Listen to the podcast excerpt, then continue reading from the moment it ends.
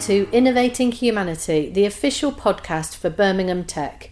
I'm Jude Jennison, the host of this podcast, and I'm the founder of Leaders by Nature, a leadership and team development company. I work with senior leadership teams to help them align through behavioural change. In this podcast, we'll be exploring the intersection between technology, humanity, and leadership, and looking at how we use technology to be more human and increase emotional connection and enhance the way that we live and work. I'll be interviewing leaders from technology businesses who are at the forefront of changing how we live and work. You will not want to miss this. Some of the conversations have been enlightening and inspiring, and I hope you enjoy them as much as I have done. Daniel Evans and Omran Aqbal from Birmingham Enterprise Community talk about how technology can connect young entrepreneurs with support for starting and scaling up a business.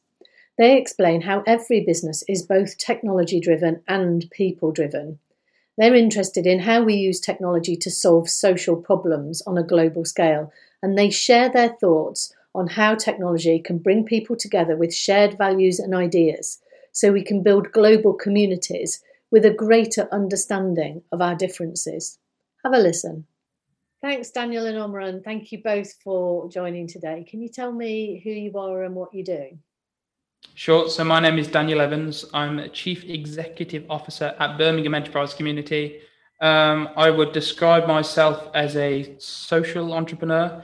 Um, I was born locally, um, studied locally, and now obviously work work around the region as well in Birmingham. Um, started Birmingham Enterprise Community almost two years ago now with Omran.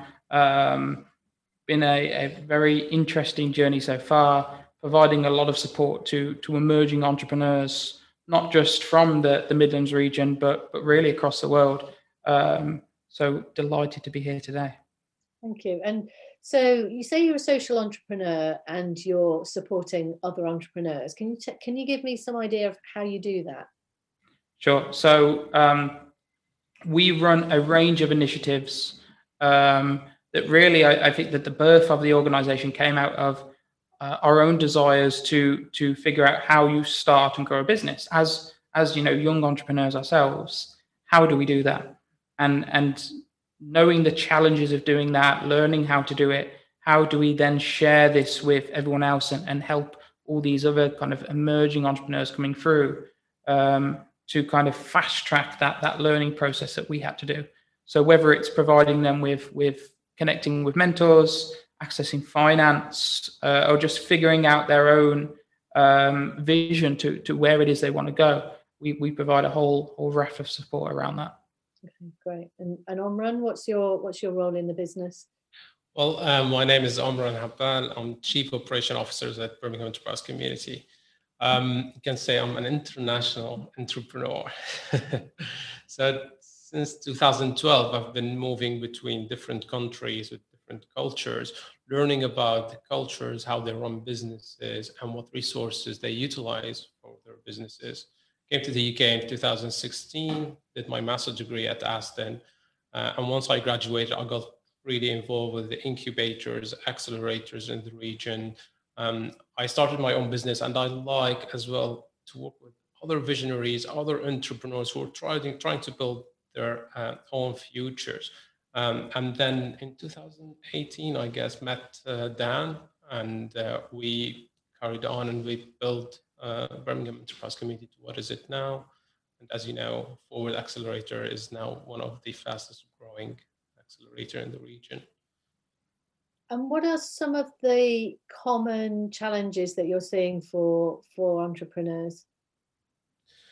It's you have more of a mindset, uh, and some some people in some countries they have accessibility to resources more than the others.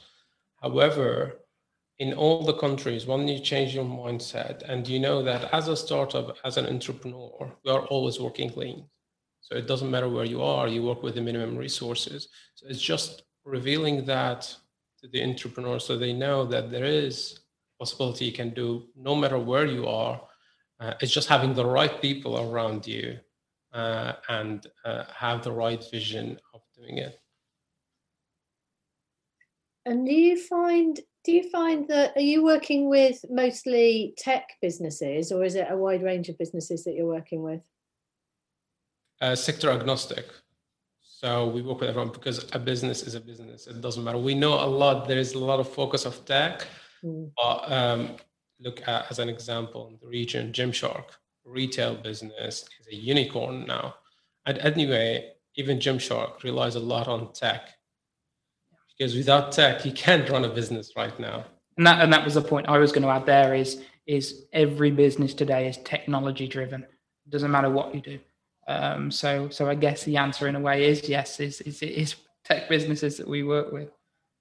Well, and it's both, isn't it? Because what what I'm what I'm exploring, what I'm discovering more recently is that actually at the heart of every business you have to have technology and you have to have people because it's people who have the ideas at the moment who knows in the future but at the moment it's people who have the ideas and have the vision of what it is they're trying to achieve and technology is part of the solution um, but not the only part it's often the collaboration between technology and and people that is what makes a business successful as as in gymshark which is a which is a great example. Exactly. Um, Dan, you said you're a social entrepreneur at heart. Tell me more about what you mean by that. I mean, I know I have my own view of what that might be, but I'm sure. interested in yours. So, to me, social entrepreneurship on entrepreneurship, and we look at entrepreneurship as a way of finding um, solutions to problems. So, so I guess what, what I'm saying with, with social entrepreneurship is same thing. We're still trying to find solutions to those problems, but we're doing it in a way that we we we really bring that human aspect into it. Where we bring that um, impact aspect into it. In that we the reason we're doing it and what's driving that is the pursuit of uh, a, some kind of social cause. Whether that's helping people from a particular background, whether that's helping to to empower people to take um, control of their own destinies. Um, I think as well, what something that's at the heart of social entrepreneurship is sustainability. Um, a lot of work that we see that, that requires a lot of um, you know investment is is is it can be poorly funded, you know, um, or charities that have to rely repeatedly on people donating money in and and kind of sustaining that way. Whereas uh, with with social entrepreneurship and social enterprises, the the idea is to be able to self sustain um, and keep delivering that impact in, in a sustainable model that doesn't rely on um, having to go around and, and, and fish out sources of funding. And and how how does technology help with that? I think technology helps with that because it's that access one access to insight Two is the scalability. So being able to deliver impact at scale um, really has has to be driven by entrepreneur. Uh, sorry, by technology. Um, we've seen a lot in terms of with the, the current pandemic. The fact that we're able to sit and do all of our programs 100% virtually. We love to get people in in you know rooms and work with them, but we can deliver it 100% virtually what that's actually mean is there are people who who there was barriers before to them accessing uh, the support we were able to offer. Those barriers have been removed for some people. Obviously, not everybody, but but there's certainly a, a wider engagement that's possible that's been driven through the technology we have at our disposal. And uh, as you said, connecting people through technology. When we shifted everything virtually, we were able to connect with other entrepreneurs globally. So now in our programs, we have entrepreneurs from Europe, the US, Asia, Middle East. We were able to connect them all together in one room virtually, bouncing ideas uh, all together. So it's somehow the pandemic accelerated our connection with the outside world. So what, what I mean, what comes up for me with that is that that not only are you um, widening the reach of of who you can reach in terms of dropping the barriers to entry but you're also creating more of a richer more cultural culturally diverse um, engagement as well. And i mean i'm guessing if you want to if you want to develop a global business you need to today in today's terms you need to have that cultural understanding. And that's you know that's complex isn't it it is it is and you need to be in touch with the people from that culture from those regions with the experience because you can read books read articles but until you get in touch with the people in person face to face or virtually face to face talking with them uh, you won't get that sense and they might reveal uh, tipping points that uh, you wouldn't get them unless you are in that country. But right now, we're trying to bring all the countries together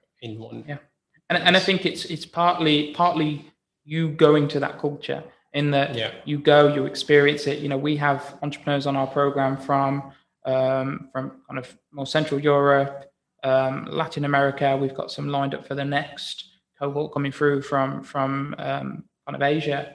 Um, you know you get to immerse yourself in these different ways of doing business but i also think that with all these connections what also happens is the cultures come closer together as well mm. is is more of a there's more opportunities for us, us to have shared experiences with people from from completely different countries to our own you know most people around the world would know what netflix is or what um, you know have, have used an uber whereas you know maybe going back before um, this kind of globalization, that wouldn't be the case.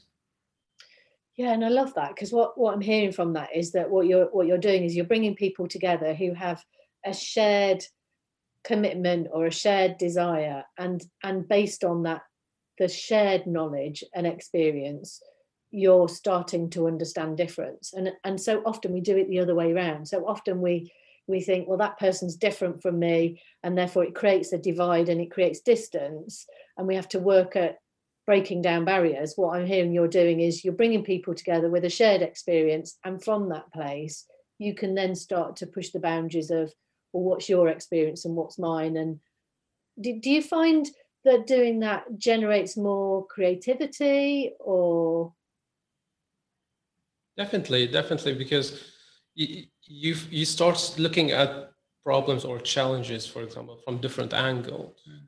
Uh, at the same time, you look at how other countries innovated. So let's say we, we took an international entrance actually um, for a few months. And while doing a research and giving some examples, we highlighted, for example, the equivalent of Uber for us is Careem and the Gulf area it's basically the same but different names and to be more appealing for that market you start to understand that it's there is those big challenges being tackled in the same way maybe mm. different approach. Yeah. And, and as um, a startup uh, founder or uh, a leader talking about leadership you all we all have the same vision to go to one goal but we are flexible in the way of reaching that goal. And knowing all those approach give us that flexibility that i can reach the point i want if i can be agile and know more and listen more of what i can do so uh, there's, there's something important here around how we bring people and technology together to, to for the for the benefit of people rather than for the benefit of technology because what, what I'm hearing is you're bringing people from different countries in a virtual world. We've got more access to people. Do we need to be careful then that we don't create more distance? Because once you've got a community of people who are all over the world, the chances of all you all getting together as a community physically face to face are so remote are so unlikely that that actually then you don't create the same level of intimacy that you would if you were physically in a room. What what are your thoughts on that? I think even at a local level, this is something that we're having to look at now with with the, the COVID pandemic, and you know, there's um, you know most of the meetings that we're now having that would normally be with people maybe in the next office block to us, and we would you know either meet at each other's office and have a coffee. You know, they're happening over over Zoom, and there's there's you know a convenience and that you know there was somebody that, that said to me oh you know um, I would rather do it by Zoom because it saves me about an hour in having to travel to and from from an office. Um, as you said, the danger is is we we fall into a comfort zone with that. Um, but I think there's still a lot that we can't replicate in terms of, um, I guess, emotional understanding, Um, even even simple things like you know the, the trust that's built up through sitting you know face to face with someone, shaking their hand, um, the the all those kind of signals. Um, it's very difficult to replicate that over Zoom. Yeah, I mean it's interesting, isn't it? Because you know my, my work is my work is face to face and it's outdoors with a herd of horses, and and the moment somebody walks through my gate, there's that sense of well, crikey, I'm in an environment that I don't understand, and I'm about to get feedback on my leadership skills from a horse, and that makes no sense on paper, and and so there's a sense of nervousness when people walk through my gate.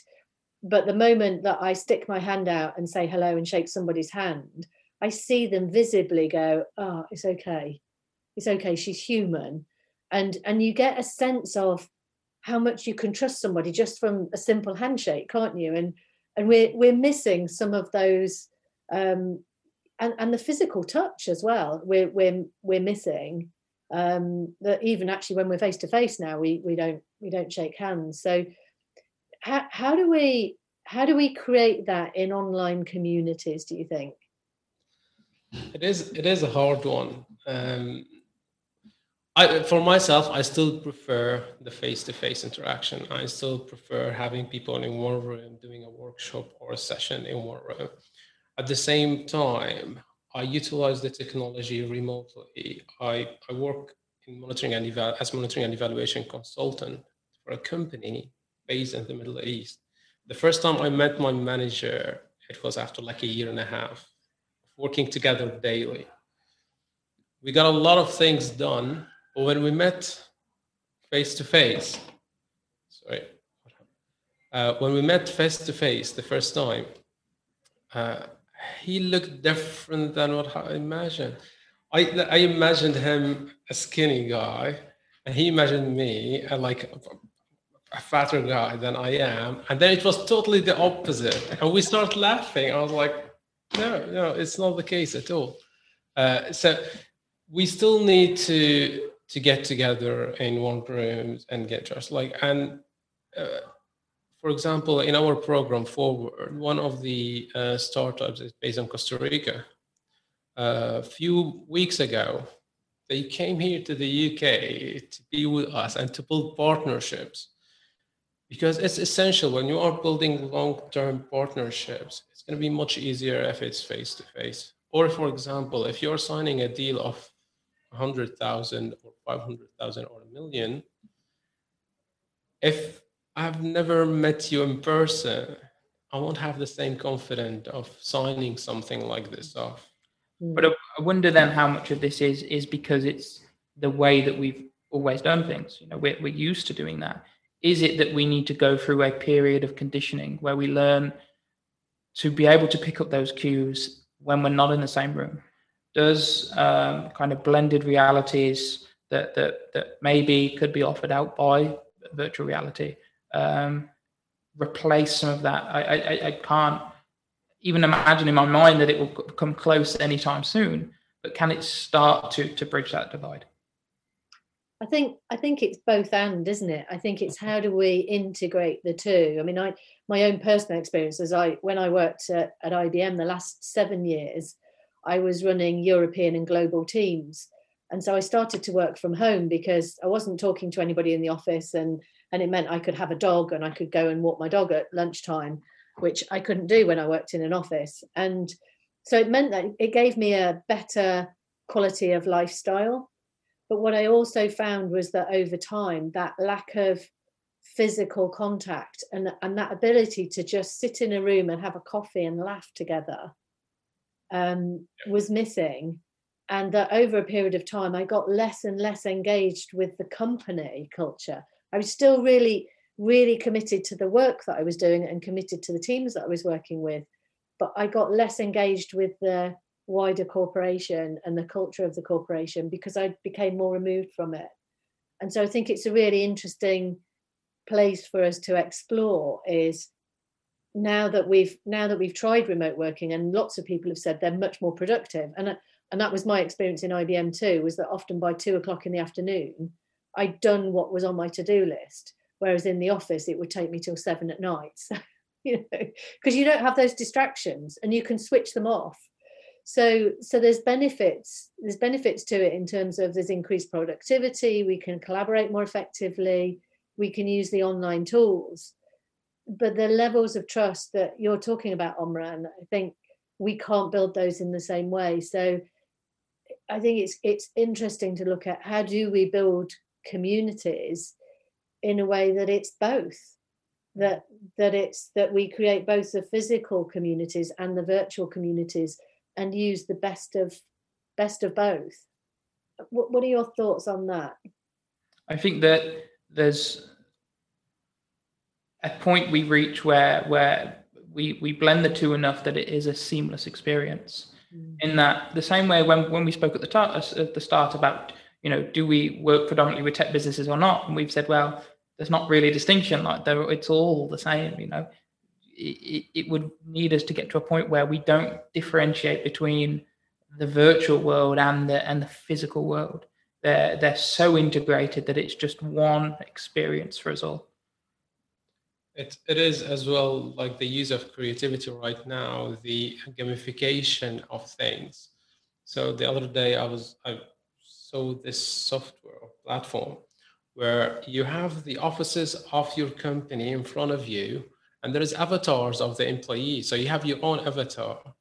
You go inside the office and then for example you go to the kitchen or you go to the meeting room and all the company will know that okay you are in the kitchen now and you can move your avatar around it's kind of nice to, to have that and this is what i'm saying we are like fast forwarding into the future Mm. But and the technology is a vehicle to move from point A to B. But you need a, you need people to be driving those vehicles, and we shouldn't forget this. Uh, because if even if you look at the statistics right now, the mental health uh, issues that have been raised before because of the isolation, COVID nineteen, is like skyrocketing. Mm.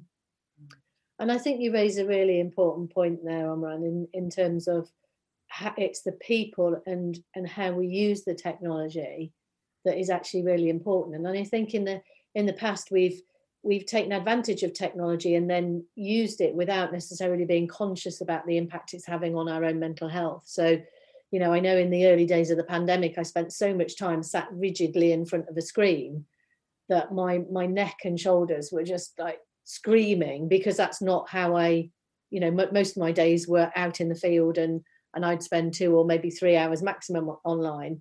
Whereas having spent sort of 10 or 12 online for weeks on end, I was really having physical problems, but also it's the mental health issues, as you say, from getting stuck into social media. And then often these things are designed to to trap us, aren't they? And to keep us engaged. And and I think there's something there around how we and that's why i'm really interested in in in your approach around being a social entrepreneur of how do we create businesses that are beneficial to humanity and not just designed to engage people to a point where they cease to be human yeah i, I think we fell into a in a way a trap with social media we we we thought it was it was going to be this thing that, that creates these awesome opportunities and and to an extent, yes, you know, uh, there are some benefits for it, but it, it's become a this kind of battleground where companies are fighting for your attention.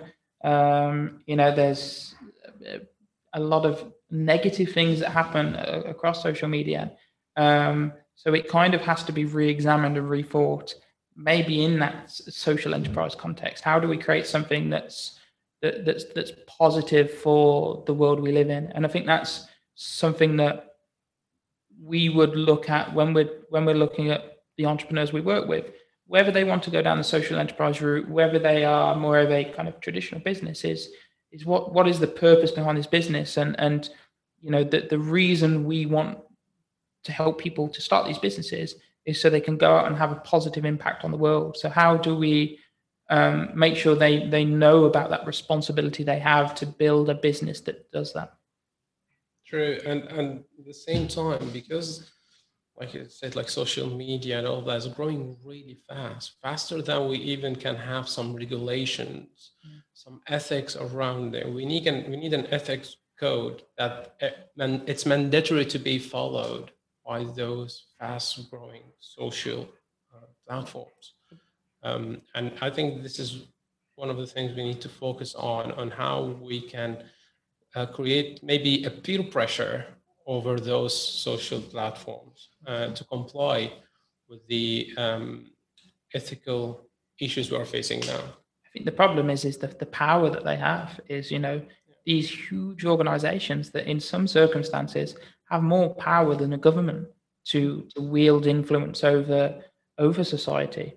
Um, so it's how how you control people that are more powerful than you.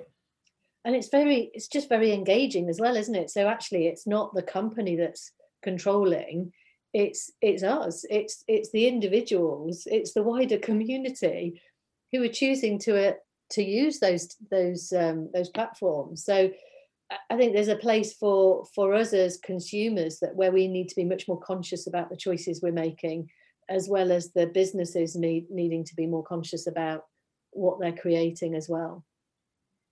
True, and this is again what's going to take us to what we're going to be talking about Birmingham Tech Week because we're going to be talking about future communities and that integration and decentralize this power uh, to be in hands of the public, the uh, citizens, uh, to take to take um, responsibility of, or they are able to manage what they are accessing or how they are being used. Let's say. So, final question for you both then. What's your hope for the future in relation to technology and humanity? I know that's a big question, but just your first first thoughts around that. So difficult. It, it's you know, as as as I said near the start, and and and as Omran said, what we're going to talk about Birmingham Tech Week is this kind of future society and, and aiming for uh, some kind of utopian living where kind of people get exactly what they they need to have. People are treated the way that people should be treated. Um, there's a you know a whole load of issues around that and how we get there and who decides actually what where the right and wrong sits. So for me, I think it's it's it's seeing technology play um, more of a positive role in that, hopefully driven by and, and we do see a, a huge drive in social entrepreneurship at the moment, especially in a lot of um, young people coming through. Um, how do we use entrepreneurship? How do we use technology to fix the global issues that the world faces. And I hope that we we that's what we start to do. Um, for me, technology made our life easier, saved us time, saved us money, uh, increasing the quality of our life. Uh, but it's just being careful about how fast we are looking at the positive things and wait as well the negative impact that can be uh, generated from that. But it is it is a great future, and we are moving in a like in a good fast. it, it is nice to see all this development. It is nice to to be at home and just tell Alexa buy me thing uh, instead instead of me searching and doing it. It's making our life easier. And it's just need to be aware of the other negative impact it has. As long as we are aware, we're going to be fine. We don't need to forget that about it. And I think maybe that's then where where we go is you've said that it's made things faster and quicker and easier. Maybe then the next thing it needs to improve is the way we relate to each other. Yep. Daniel Omran, that's been fantastic to talk to you. Thank you so much for your time today. Thank you. Thank you very much. Thank you. I'm struck by Daniel and Omran's desire to use technology in a way that enhances the lives of human beings and fix global social issues that's a big ask. The future of humanity and technology comes down to how we use it, both consciously and ethically. What I'm hearing Daniel and Omran say is that it's on all of us to consider how we do that, both as consumers and in business. And I share Daniel's final words that technology has made things faster and easier. Maybe now it's time to make sure we use it to relate to each other better. How can you use technology better to relate to others. That's it for this week. You've been listening to Innovating Humanity, the official podcast for Birmingham Tech Week. I'm Jude Jennison, host of the podcast and founder of Leaders by Nature, a leadership and team development company. I hope you've been as inspired by this week's guest as I have. If you'd like to know more about how I help leaders and teams be more human in a world of technology, you may be surprised to discover I do it by working in a field with a herd of horses. Sound crazy? All innovation's crazy in the beginning. So if you like to think outside of the box and get rapid results, you can find out more at www.judejennison.com. And if you'd like to find out more about the exciting technology scene in Birmingham, hop onto the Birmingham Tech website at www.birminghamtechweek.com. Until next time, that's it from me, Jude Jennison, the official podcast partner for Birmingham Tech.